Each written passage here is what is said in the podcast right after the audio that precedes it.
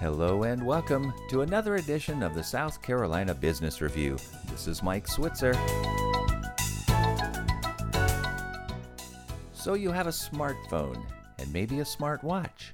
How about trying smart jewelry? Our next guest's upstate startup has, in fact, patented a smart earring that tracks biodata such as body temperature, activity, sleep, and even women's fertility and menstrual cycles. Lindsey Calcutt is CEO of Incora Health, and she joins us by phone now from her office in Greenville, South Carolina. Lindsey, welcome to the program. Hi, Mike. Thanks for having me. Give us a brief history and overview of your company and how it all got started. Yeah, sure. My co founder and I, my co founder Teresa and I, started the company really based out of our frustration with being a mom, tracking our health, and really just no real solution of doing so and understanding a lot of the parameters that women really go through. Teresa invented uh, the technology, and she invented that based off of her methods of using natural family planning to really manage her fertility and um, planning her family. With that, she recruited me to be a CEO of the company, and we are building the company now. All right, and so walk us through then how you decided on a smart earring. We have really taken advantage of the location of the sensors in the earring and we have taken advantage of the post of the earring and where the sensor location is. So we are capturing more accurate information and more accurate data than a watch or other skin readings would capture. Well, explain that a little further. How does that work? The sensor technology that we have in our smart earrings, they're reading what's going on with the blood inside of the blood vessels. And through your earlobe, you actually have a blood vessel that goes directly to your heart. So we are closer to those blood vessels and um, getting a more accurate reading that way. In addition, we're reading temperature.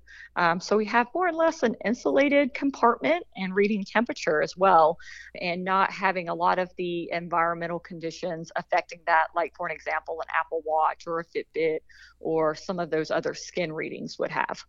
Share with us the patent process because I did do a Google search and I saw that there are other companies with smart earrings.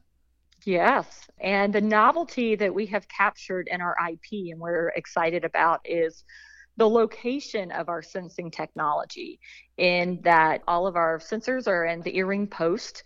So we are in the ear piercing where all the other earrings or other wearable devices are in the surface of the skin this is specifically designed for women because, as I mentioned in my introduction, you can monitor fertility and menstrual cycles as well. We sure can. Yeah. So that is on the app side of things. So the data transfers over to our custom app. The user will look at her iPhone or tablet, and she would be able to understand the readings and her feedback based off of her menstrual cycle. So the data that we're collecting in the earring is transferring over to the app, and our app is intelligent, incorporates AI, and learns through those readings what's going on with the user based off of her stress, her activity, her ovulation time, and really relates all of that data into what phase she's in when her menstrual cycle. Where are we right now with this? We are manufacturing and we've already done some beta testing. We are gearing up to start clinical testing and looking at doing a market launch in the next couple of months. Tell us about your funding efforts on being able to acquire the investment needed to make this all happen. Right now, we are currently in our um, pre seed fundraising round.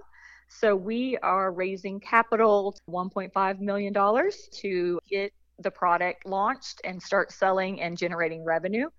And we're just launched that round, so we're in the beginning stages of it. And I understand SC Launch has kind of helped to kick this off with your fundraising. That is correct. They have been a great partner and resource. We've taken advantage of a couple of different grant fundings that they have provided us. So, definitely that has given us a little bit of fuel to the fire to really test out and prove out the technology to get to our clinical trials. Well, Lindsey, thank you so much for spending time with us today. Well, thank you so much. I appreciate the opportunity. Lindsey Calcutt is CEO of Incora Health. She joined us by phone from her office in Greenville, South Carolina. We will have a link to the company posted at our webpage so you can learn more. SouthCarolinaPublicRadio.org. Or you can hear this show again, and remember, you can find us wherever you find podcasts. With the South Carolina Business Review, this is Mike Switzer.